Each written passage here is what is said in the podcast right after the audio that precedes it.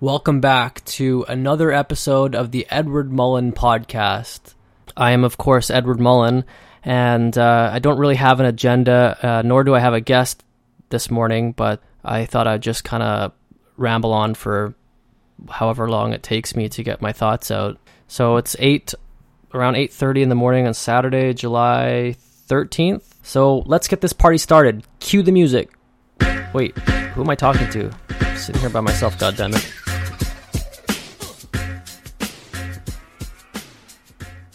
Okay, so I just woke up. I walked Sarah to the SkyTrain station because she has to go to work. And yeah, I'm about to get into some writing. I have two writing projects on the go. I'm gearing up to release uh, my second novel, which is my third book, and it's called Prodigy. Uh, maybe I'll get into that a little bit later, but uh, I basically just have to polish that up and get it ready. I'm going to release it probably the end of August, I think it'll be ready. So I'm excited for that.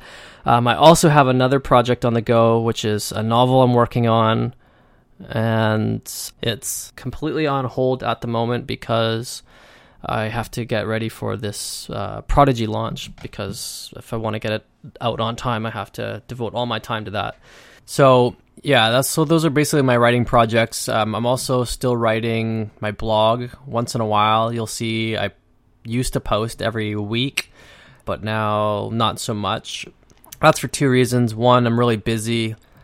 Two, it's hard to come up with creative blog posts each week. I mean, I, I don't have a lot of things that inspire me to write 500 words on that I haven't already talked about. So, I mean, there's lots of things, but it it takes time, and I just been really busy with the other two projects you know, the most popular ones that I write are about movies. So maybe that's kind of direction I'll go. I'll just write about movies. But the most, the ones that I write about are just like explaining movies or, you know, attempting to explain movies. But um, not every movie needs explanation, right? And I also don't want to write critiques. I don't want to be a, a critic, right? Because cause that's kind of shitty. I mean, you're just some dude and then somebody put a lot of hard work into something and then you shit all over it. You pick out the bad parts. So I deliberately don't write those, even though I could, because I don't want to be that guy.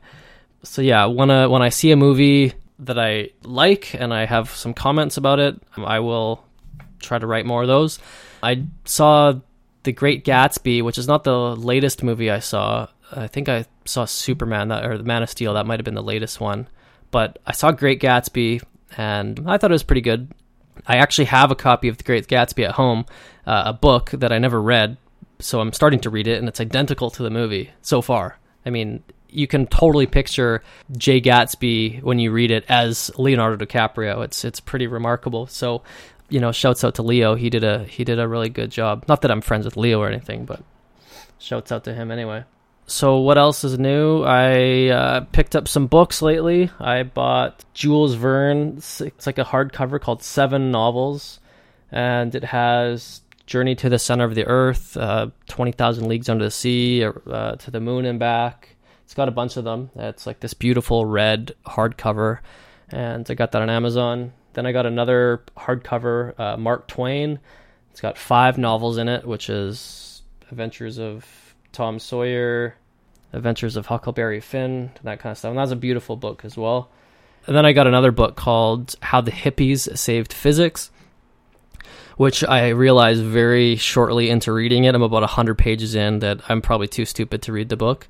There's this thing called Schrodinger's cat, which intrigued me, and I'll try to explain it. I watched, I don't understand it, and I watched a YouTube video, and I still don't understand it. And I showed it to my girlfriend Sarah, who's you know much smarter than I am, and she kind of didn't really explain it to me very well. But basically, this guy is saying this Schrodinger guy, who is a physicist and I believe a contemporary of Einstein. I'm not sure.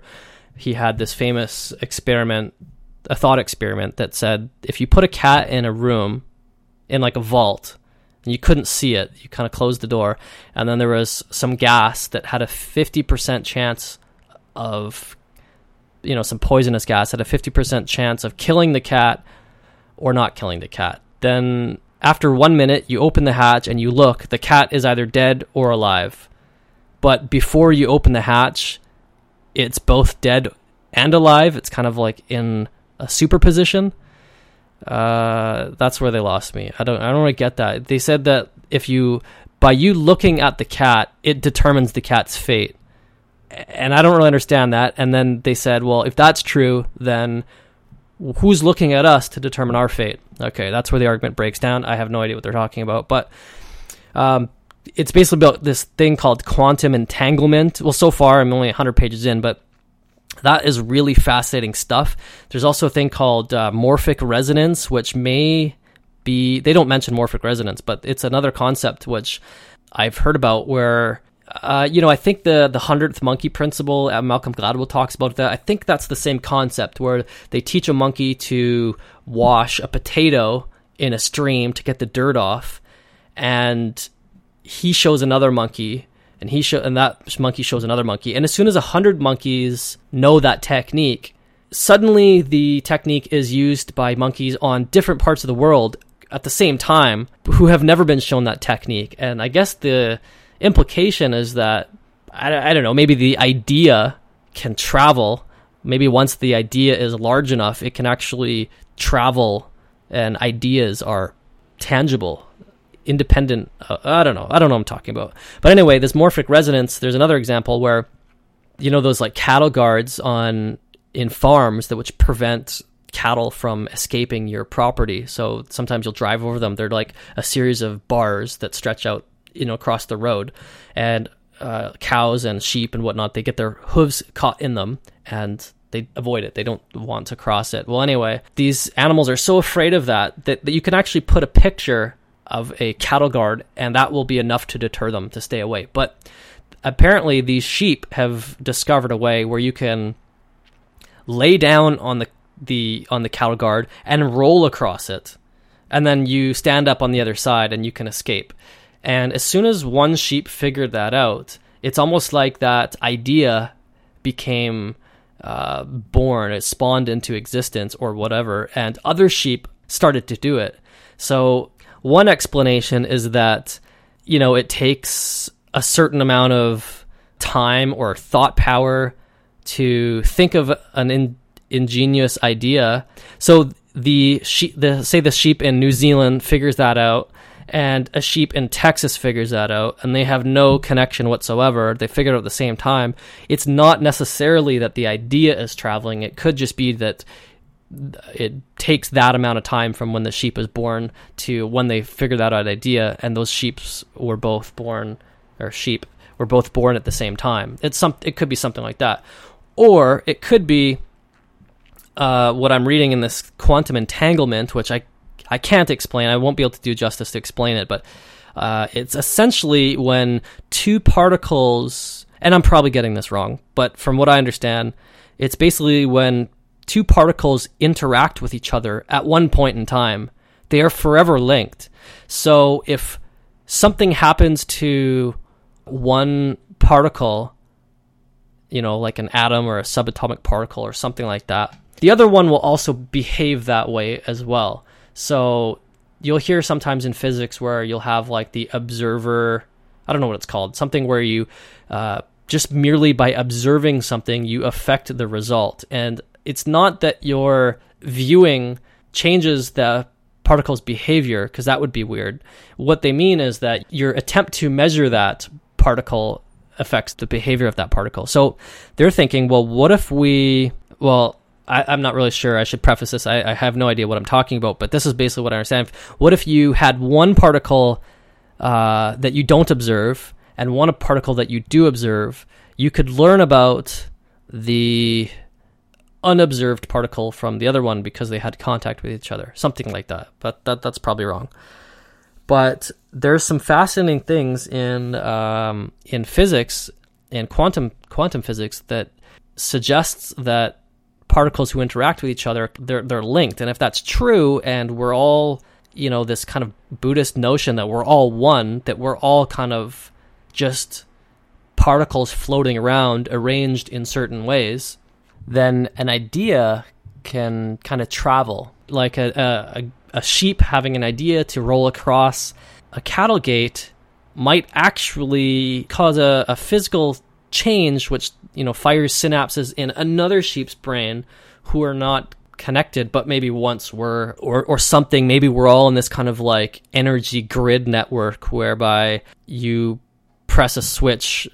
You know, a switch is not a good term, but think of it like you you press a switch on one part of the world, and actually it does connect to another switch on the other part of the world because it is somehow connected through a series of, you know, like on a grid network, and it's all around us, and we just don't see it. You know, that's possible, and that's probably what it is if I had to if I had to guess. So so yeah, that's really fascinating. The other fascinating thing, which I kind of mentioned, is how we are all particles arranged in certain ways. I mean, there's this uh, problem that's uh, comes up in metaphysics that's called uh, the boundarylessness problem, and I find that really fascinating. Even though I might not be able to capture its its fascination. You know, it's it's more fascinating to me, but I can't explain it to other people and have them be as fascinated as I am. But I will try. Um, basically, that the the idea, the argument is that there's nothing, there's no boundaries to things. You know, we think like, oh, there's a table, there's a, a chair, a pencil, uh, there's a cat. I mean, these all have edges we know where the cat begins and ends. We know this is definitely the table, this is definitely not the table. But actually it gets it gets interesting because when you get small enough and you realize that these particles are not bound together, they're just kind of floating in this arrangement, if you will, in a table-wise position, then it becomes kind of weird. And there's some uh, famous examples. Uh, one's called the well, not famous, but there's some examples used. One's called the Sorites paradox, and I believe that's either Greek or Latin for heap. And essentially, what it what uh, it attempts to show is that if you have a heap of something, let's say rice, you can point to it and say, yes, that is definitely a heap. But if you have one grain of rice, it's definitely not a heap. So the question is, at what point do we add grains of rice to the pile with only one grain? And at what point does it change from a single grain to a heap? I mean, it doesn't seem like it becomes a heap after two grains of rice, although one could make the argument that it does. And it's not clear that three grains of rice make it a heap, or four, or five, but eventually it will become a heap, and you won't know which grain of rice caused it to push it over the edge from non heapness to heapness. And this is another example um, that comes up with uh, voting age and driving and, and the age of majority, which is the legal threshold of when you're declared an adult. And this, all these paradoxes um, are kind of line drawing fallacies because all these ages are just arbitrary lines in the sand that lawmakers or society or whoever have decided, but there's no real good reason for that age versus another age, and it's not clear cut whether somebody is mature at that age, but we're not mature the day before that age. Uh, another example is clouds. You know, we point to a cloud in the sky, and like that's a thing. It's a cloud. But actually, when you get close to it, the particles aren't connected to one another. It's it's a big scattered mess. So so that's not actual thing. We we call that we have a name for that as a cloud, but actually when you get to it, it's just a bunch of particles arranged cloud-wise. But if you break everything down, everything is like that. If we get deep enough, there is no essence to something. Uh, a tree, for instance, what parts of a tree are essential to that tree to make it a tree? Doesn't seem like every piece of that tree is essential. I could strip away bark and leaves, and it will still be a tree. I could take away branches uh, and and part of the trunk, it will still be a tree. I could dig up some of the roots, it'll still be a tree. But it'll eventually, I will get to something that's not a tree. But it won't be clear what piece I took away that made it a tree. What was the defining particle or piece that turned it from non-tree to tree? And if everything is like that, you know humans like we can shed skin and we can we can cut off arms and we can uh, get haircuts and and nothing it seems like nothing is essential to us except perhaps uh, maybe life or a soul or whatever. But then that's kind of weird. What what is that? What is a what is what is a soul right? Can you divide a soul? I don't know, maybe. So so yeah, that's kind of weird, and that's um, you know some metaphysical, philosophical stuff that I find interesting that other people probably don't. So what does this have to do with anything? Uh, I don't know. It's it's interesting, but it kind of got me thinking about how this this quantum entanglement and this morphic resonance and how ideas could be actual things in the universe. And if you think about it, you know, everything that we built, uh, every building, every novel we write, every whatever you build, like a computer or something, that was all an idea at one point. Somebody had an idea, put it into the world, and it became something. It became it, be, it came into existence, which it otherwise didn't exist. And then, of course, other people uh, get into it, and then they improve it, right? And that seems to be a general theme of human human nature. We are progressing toward I don't know what toward a singularity where we where the where the lines between humanity and technology uh, aren't really clear. And some say we may already be there. We are tethered to our iPhones, or or we're changing the behavior of of human beings just simply by introducing technology into our our existence, which is actually fascinating. If you notice, you'll you'll be on like the bus or something, and every single person or nearly every single person, but they will have their head down staring into their smartphone or tablet or whatever, some sort of technological device plugged in with their headphones, and they're not talking to people. In fact, it's it's so funny if you live in an apartment building like I do. I live eight feet from my neighbor, and I've never met them, and it's totally changing these like vertical cities. Uh, you know, I guess Vancouver is considered a to some extent where I live, a vertical city, and we're stacked on top of each other. There's really no sense of community.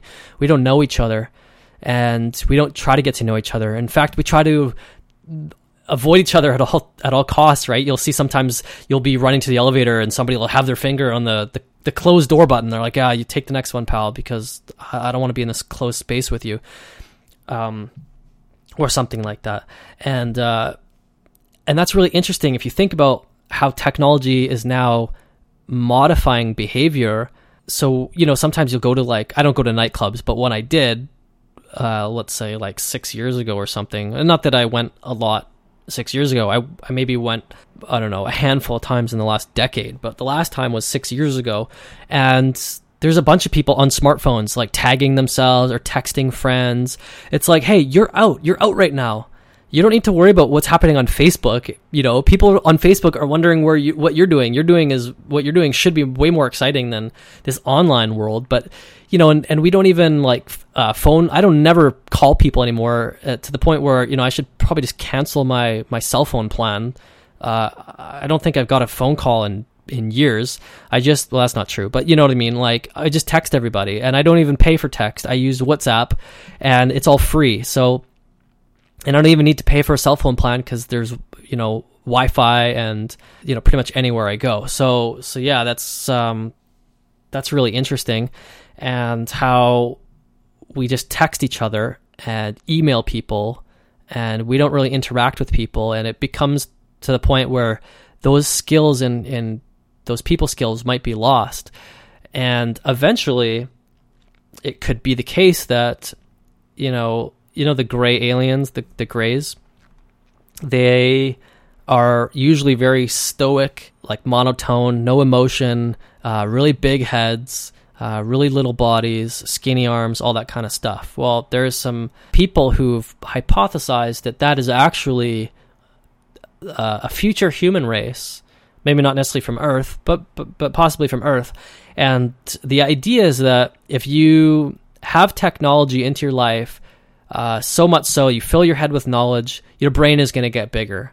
And that seems to be true. I, was, I just read this book by Carl Sagan, which is called The Dragons of Eden. And it's not a new book, it's from, I believe, 1977. But, and it's interesting, this is a side note, it's interesting because he talks about technology and what technology will be in the future. And he gets it right. He talks about, like, yeah, here, let me let me get that because um, I marked it in the book. One sec. All right, so I found the place in the book. It's on page 216, uh, second paragraph. It says, Perhaps someday it will be possible to add a variety of cognitive and intellectual prosthetic devices to the brain, a kind of eyeglass for the mind. This would be in the spirit of the past accretionary evolution of the brain and is probably far more feasible than attempting to reconstruct the existing brain. Um, it is also funny because when he's talking, which is I believe in like the 70s when this book was written, he's talking about the like how the astonishing power of the computer is is like mind boggling. He's like, it's so crazy that you can play a game of tic tac toe or a game of checkers. It's like he's like, oh, it's had the processing speed of like what would be something like equivalent to like a, calculator or something, something like one megabyte. And then on page 223, he says, there are 200,000 digital computers in the world today. In another decade, there will likely be tens of millions. In another generation, I think that computers will be treated as perfectly natural or at least commonplace aspect of our lives. Yeah, he was totally right, which is really cool to, to see someone talk about that in the 70s. But um, he also talked about there's kind of a limit to human brain size because of the woman's ability to give birth. You can't fit a big head through their pelvic bone or, something like that.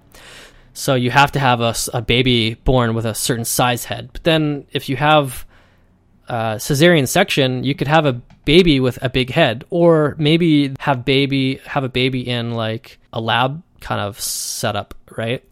And therefore, if that's true, then the there is no limit to the size of the how the brain can grow. And then if you have, uh, you know, a lot of people are lethargic with, with technology. They have cars that move them around and elevators that move them up and down stairs, and uh, they can order things from their, their their internet that just gets shipped right to their house. They don't have to go out. So if that's true, then people will become, you know, the muscles won't necessarily be required anymore. A lot of people build muscles for vanity. It's not really that functional anymore. We don't do a lot of lifting. Most people don't. So muscles are out. And also, if there's a situation where resources get scarce, then the people that are that are smaller are have a better chance to survive because they don't need as much uh, food. You know, somebody like Brock Lesnar, some massive gargantuan human being, that takes a lot of food to to fuel that person, and he might he might die in a situation where, well, you know, I don't know, he, he'd probably get a sword and hack people's heads off and, and stuff like that. But you know, I, I or not ideally, but theoretically, larger people would perish and the small people would would survive. So okay, so we have a small human being with no muscle definition, with big heads. What else? Well, maybe from the depleting ozone, the the UV rays from the sun would change our skin tone so we become gray. You know, that that might be possible in the future. Maybe not now. I don't see any gray humans, but it's possible that circumstances will change, which uh, the sun will turn us gray. Okay, what about the large eyes? Well, that also could be from the sun to shield us from the the harmful ultraviolet light waves. So instead of wearing glasses, you just develop eyes that are good for the sun. So you have a big head from technology, skinny arms, small body, gray skin, big eyes. Well, also the kind of stoic nature, that very kind of um, emotionless way of thinking. Well, we already have human beings like that. They're called autistic people, and and some of them are really brilliant, right? You have people that can that are like mathematical geniuses or that can draw a picture you know they'll see a landscape once and then be able to draw a picture of it perfectly or near perfectly where they're drawing like curtains and street signs and they know all the the the license plate numbers. It's incredible that you can see it on youtube. So yeah it's not a logic it only takes a few steps to get from human being to alien and it's really interesting to kind of watch people's behavior change from when you were a kid because when i grew up in the 80s we didn't have cool technology. We had like crappy tvs and there's no cell phones and, and we had like rotary dial telephones and there was technology but it wasn't that good. But now technology is so good, and it seems to be like a form of escapism because life can kind of get you down sometimes. You're working at a job that you don't want to be at, and you come home and you play Call of Duty, where you get to be a hero and and rescue people and go on missions and have a have a community, but you don't have to see people, but you can talk online. That seems like a lot of fun, right? So why wouldn't you do that? Or you get to read about things that become available instantly through through the internet. So yeah, of course, I'm not condemning people that use their smartphone or, or the internet because I do that too. But it is interesting to see how people how it changes their behavior to become less emotional and maybe even the context of our our speech is is affecting the way human beings behave. Like when we send an email or text message there is no emotion there uh, unless you send like an emoticon. But you know sometimes you'll send like sarcasm and the other person on the other end won't won't be able to pick it up because the tone is not there. It's it's it offends them right? So you have to I don't know, it's really weird. You have to write in a certain way that's very emotionless. So if that's true, and fast forward a thousand years or whatever, 10,000 years, if we're still around, then it's not a far fetched idea that we become small, skinny, gray aliens with super large brains. And that's kind of what I talk about in Prodigy, which is set 100 years in the future has an autistic girl as the main lead, the protagonist. She has a form of autism called synesthesia, which is a Greek word. Synest uh, means together. So basically, what it means is like your when your brain thinks of something, it it uses one faculty of your brain. But with synesthesia patients, all their faculties lend a hand into thinking about this thing. So when they think of objects, they see an object in their mind's eye, they they smell it, they attribute numbers to it, they I don't know, have emotions about it, you know, that kind of thing. So everything is firing on all cylinders. So their their capacity for learning and knowledge is incredible. And there's this guy that which inspired me to write the book. There's this guy uh, David Letterman. I don't know what his name is, but you can Google like synesthesia David Letterman. And this guy is crazy because he's very high functioning. You wouldn't necessarily know that he's autistic. And I think he talks about I watched this video 3 years ago when I wrote the book, so I have I can't really remember much about it, but what I do remember is that he learned something crazy like 27,000 decimals after pi and did it on live TV where he's just rambling off numbers and it took him like eight hours. And he said that he's like, I can keep going. It's just there's no point. I proved my point. I mean, and he had a bunch of people checking the numbers. So he was rifling off numbers and people were checking it to see if he made a mistake. And he didn't make a mistake. And David Letterman, I believe, uh, asked if he can still remember it. He says, Yeah, I still remember. I won't forget it. He also learned Icelandic language, which is apparently the hardest language in the world to learn if you're not born in Iceland you won't learn it or it's very difficult to learn, something like that. So this guy learned it in about a week and he said maybe some other faculties like even though he appears to be high functioning there's other faculties that may be lacking like you know certain emotional connections with people and maybe he doesn't get sarcasm or he doesn't get jokes or he's not something like that but and there's another autistic kid who's like 12 who did a TED talk and and he's a genius but you yeah, and there there doesn't seem anything wrong with him. So my my premise for the book is like, what if you had uh, one of these kids learn in a particular way where you know instead of reading a book where we remember ten percent of it, we remember everything about it. And then I thought, well, instead of reading, 100 years in the future, reading might be obsolete. We'd probably just upload it to our brain in seconds, right? How cool would that be if you could just download an entire library into your brain and have access to every fact, every sentence, every word, you know, forever? You'll never forget it. So that's kind of what I have, and uh, these people, the future, have that technology uh, where they can do that. Um, but it it's limited to the brain capacity of people. You can't just store everything, just like on a on a USB drive. It has, you know, eight gigs or whatever, and then it's maxed out. Well, that would be similar to human beings. But what if some human beings don't have that limitation? Uh, the main character named Alex Grey, which is short for Alexandra Gray, and I was just thinking about this yesterday. The name Gray, remember I told you how the evolution of human beings will eventually become alien, or, you know, uh, that's like one possibility that people have speculated on. Well, those aliens, if you don't know, they're called the Greys my character undergoes a similar sort of evolution in the sense that she becomes an evolving species that maybe doesn't resemble human. I don't want to say she's like a beast or anything. She's human, but I'm just saying that she can do things that ordinary human beings can't do uh, today. And even in her generation, she is brilliant even among her peers. So her last name happens to be Gray, and I don't remember. I wrote that book two years ago, and I can't remember why I picked the last name Gray. But it's a strange coincidence if the this is one step towards the Grays, and her last name happens to be Gray. I don't know. I thought that was kind of interesting. Sometimes when I write books, I I write connections that would seem like I plan them, but I didn't plan them. It's like it happens like so perfectly. It's like wow, people are gonna think that I planned that, but I just didn't. I, I just happened to be scribbling things on a on a word processor, and that came out, which happens to connect to something I wrote uh, eight chapters ago or something like that. So so that was kind of cool, and yeah, so that that's basically it. I don't I don't want to give away too much, but you'll pretty much get that from like the blurb on the back so so that's not really that big of a spoiler.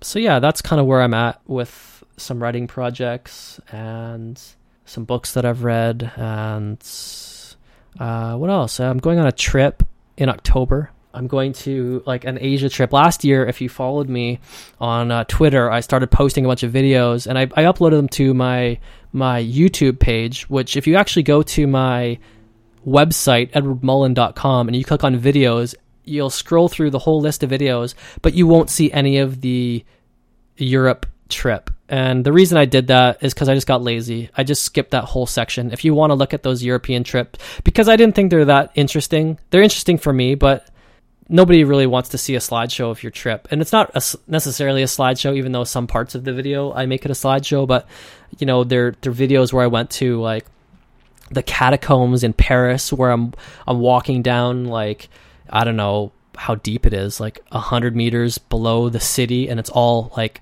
bones. I can't remember like has like five million dead people down there, all stacked, all these skulls stacked on top of each other, and uh, and that's really cool. I got a video of that, even though I, I probably shouldn't have a video. I think there's no f- photography or, or film there. Oh no, I think you can take pictures. There's no flash, but we did it because uh, we're bad. But oh, by the way, and I think I talked about this in the in the in the catacomb video. We got there one day at like 2 p.m. or 3 p.m. and there was like a thousand people lined up around the block. So I walk to the front of the line. I go, "Hey man, uh, when's a good time? When is it? Is it always like this? Is this crowd going to die down?" They're like, "No, the crowd always this packed, unless you come in the morning first thing." I'm like, "Okay, when is?"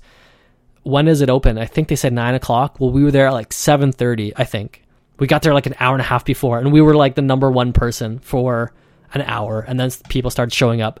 What what what was awesome about that is that when you get down there, uh, you walk down these stairs. I believe I can't really remember. You walk down this set of stairs, and you get to a room with a bunch of plaques with a bunch of facts on it to talks about like the construction and the history. Well, that's a bottleneck of people that flood that room and start reading those things. What we did is we just pressed on. Like we'll read about that in the pamphlet. We'll read about that online. Let's just move. So we actually got like a 15 minute head start where we just were the only ones down there in any direction. And it's like, I don't know, two miles. It's something crazy like that. So you look in both directions. There's not a single person around, just me and Sarah, and there's five million dead people, just miles of dead people. It was really creepy. So that was another advantage of going first. You get to experience it in a way that maybe you wouldn't if you're in the middle of the pack and there's a bunch of sweaty people breathing and talking and you you might not get that same experience. We were it felt like we were the only ones down there which was very cool. And then we went to Greece, which is awesome. If you don't know, you know, I have a blog called Plato's Academic. I have a cat named Socrates.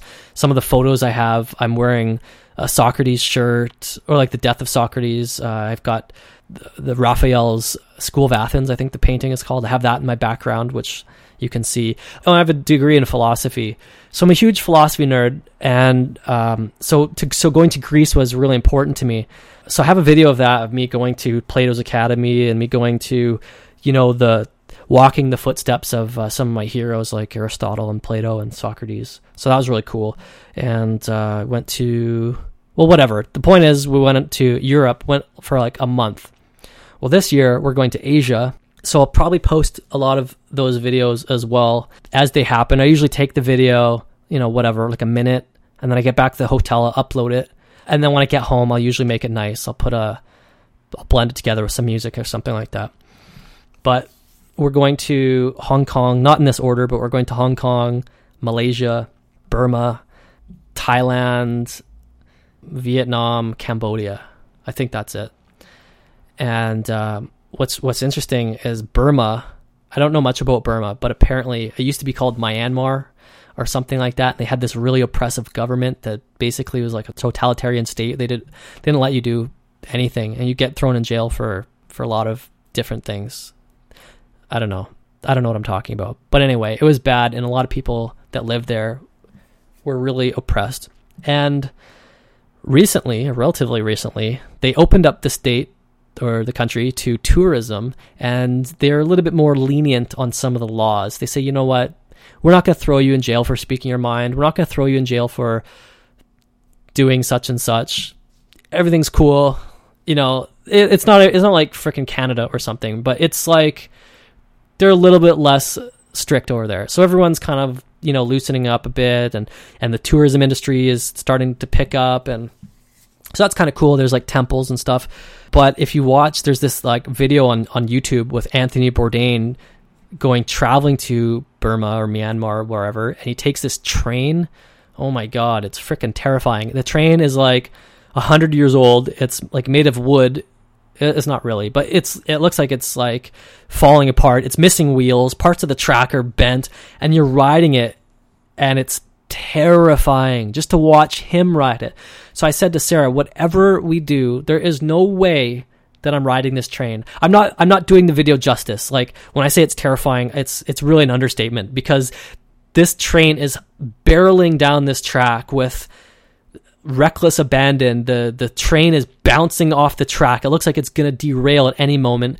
People have to like hold on to something because they're being bounced out of their seat and and the sound it sounds like the the thing is going to fall apart. It's uh, it's hard to watch because you're like, damn, it's so scary. And then it gets like, and then it rides through the night, so it's like it's pitch black, and uh, you got to sleep on that thing. It's like, no, no, thank you. So we're gonna try to take a plane. I'm assuming the planes are gonna be just as bad, but whatever. I mean, I don't want to be on that train. I'll take my chances on the plane. So Oh, by the way, the last movie I saw is World War Z, not not Man of Steel. World War Z is awesome. I highly recommend it. Anyway, uh, I, I remembered that because there's a, a, scene where they're on a plane that didn't turn out well. That's why I thought about that. And uh, so yeah, that's in October, going for a month to all those places. And yeah, I guess that's it. That's about it. I don't want to ramble on for too long. Uh, some of the other podcasts, I have to go back and listen to these things to to edit out some of the uh, you know like sometimes you'll sneeze or something or you'll have to edit that out or you cut some things out where you say a bunch of stuff that doesn't make sense you cut that out. So when i go back and listen to it i find it painful sometimes to listen to myself speaking for an hour but so i try to cut it short. This one's running for i don't know how long we're going half an hour or something so hopefully that's not too bad. Uh, i just started using my instagram again because uh, i didn't like how their policy was that they would take your photos and then like this is in January they're like oh yeah we're going to use your photos we own all them. And then after a backlash of negative criticism they rescinded that. They're like oh no no no we won't do that anymore. But still you had the creepy idea to think that was okay at one point. Even though you don't do it you're still a creep. So I keep I kept my Instagram open just to look at some of the people I follow like Ronda Rousey and Rener Gracie and and stuff like that. And then I thought well I may as well just post some photos here and there. So I posted a photo last night of uh, Sarah reading a book, and the cat was about to. Uh, well, it looks like he was about to attack her, but he was just walking. And uh, yeah, if you want to own that photo, I don't care. I, I won't post any of my good photos. I'll just post some kind of cat photos and stuff like that. Also, which reminds me, if you the the recent E3, which is like this electronic convention that happens once a year where a bunch of like the software or like the gamers uh, developers come out and they they launch their new products and their you know the Xbox One and the PS4 and all these new games. Well, anyway, the Xbox One they announced a price point of I believe four hundred ninety nine dollars, and you couldn't. They had a bunch of really weird restrictions, like you had to use Wi-Fi. You had you couldn't lend games out to people because you had to register the game. They were trying to prevent piracy, game piracy, and I can understand that. So they say you can't lend games; you have to log into your account and play it. So you couldn't just sell it online once you're done with it. So that was really lame. A bunch of other restrictions. I, I can't remember. I think those those are the two ones: the Wi-Fi, the not lending of games, and maybe there's a third thing. Well, anyway, uh, PS4 didn't have any of those restrictions, and its price point was hundred dollars less. And oh yeah, and I think Microsoft was being kind of snooty about it too. Somebody's like, "Well, hey, can I play my my games without the internet? What if I don't have the internet?" They're like, "Oh yeah, well that's okay. We we have a system, we have a console for people like that. It's called the uh, uh, Xbox 360. Kind of like go fuck yourself." So that didn't really set well with a lot of people. Uh, there's a huge backlash. The numbers of PS4s that were sold like dwarfed the amount of Xbox Ones that were sold. So X or uh, Microsoft a week later changes their tune. They're like, "Oh yeah, yeah. Um, by the way, all that stuff we mentioned, yeah, we we we changed our tune on that. Um, you don't have to have a Wi-Fi connection. You can lend your games out. No, hey, no big deal. Let's just forget that crazy talk that we talked about last week." Uh, so so that's kind of the idea of like a creepy company, well, a creepy decision and then the backlash of people and they change it. But it's like, well, you still had that creepy idea. So that's kind of where I was going with the Instagram thing. It's like you should run, you try to run an ethical company where you do things honestly and for the customer. Don't try to screw them over. You'll be way more successful and way happier in life. Come on, don't fuck with us. Don't don't try to screw people over. It's it's not going to be healthy for you or us and and then I think I've posted. If you go on my Twitter at Writer Mullen, I post this article. I believe I posted it. I can't really remember. I think it. I think I did. And if I didn't, I, will go back and and uh, tweet it. But it's this Rolling Stone article about Xbox One, I believe, and the Kinect, and how it's talking about the Kinect is always on, even when it's off, it's on, and it basically scans the room and figures out how many people are in the room and it's just I think the the quote was it's waiting, watching and listening. What? How freaking crazy is that? Why do I want that in my house? That's like the start of some sort of you know, technological apocalypse where they where they take over the world. Like robo apocalypse. That's creepy. We don't want that shit in our house. Counting the faces and and they're saying like, "Oh, we want to make sure that there's no 10 people in the room that are I don't know what the fuck their, their argument was, but it was, it was really stupid. Moral of the story: uh, don't be a creep. Well, there's no moral. Do your do. Do whatever you want. I think I've uh, spoken long enough. Let's see if I can do a couple of these podcasts a month. I don't know, whatever. I sit down today. I thought, well, I'll do a podcast because Sarah's out of out of the house. The house is quiet, but I have nothing to talk about. So I'll just try to ramble on about nothing and see where it ends up where it ends up. I got into some philosophy, which may be kind of boring to some people. Whatever. Uh, yeah, hope you like it. Let me know if you listen to these things. Let me know if you read my books. Let me know if you follow me on Twitter. Let me know you exist. I'm just a dude out there trying to, you know, connect with some people, not in real life, but internet form. Well, whatever. I, I don't mind meeting people, but I'm kind of a recluse. I just sit in my room and and write and make podcasts and stuff. Well, that's not true, but you know what I mean. Anyway, thanks for listening. EdwardMullen.com, Art of the Hustle, Destiny and Free Will. Buy those books. It really helps me, supports me, and allows me to continue to do what I love. Okay, peace.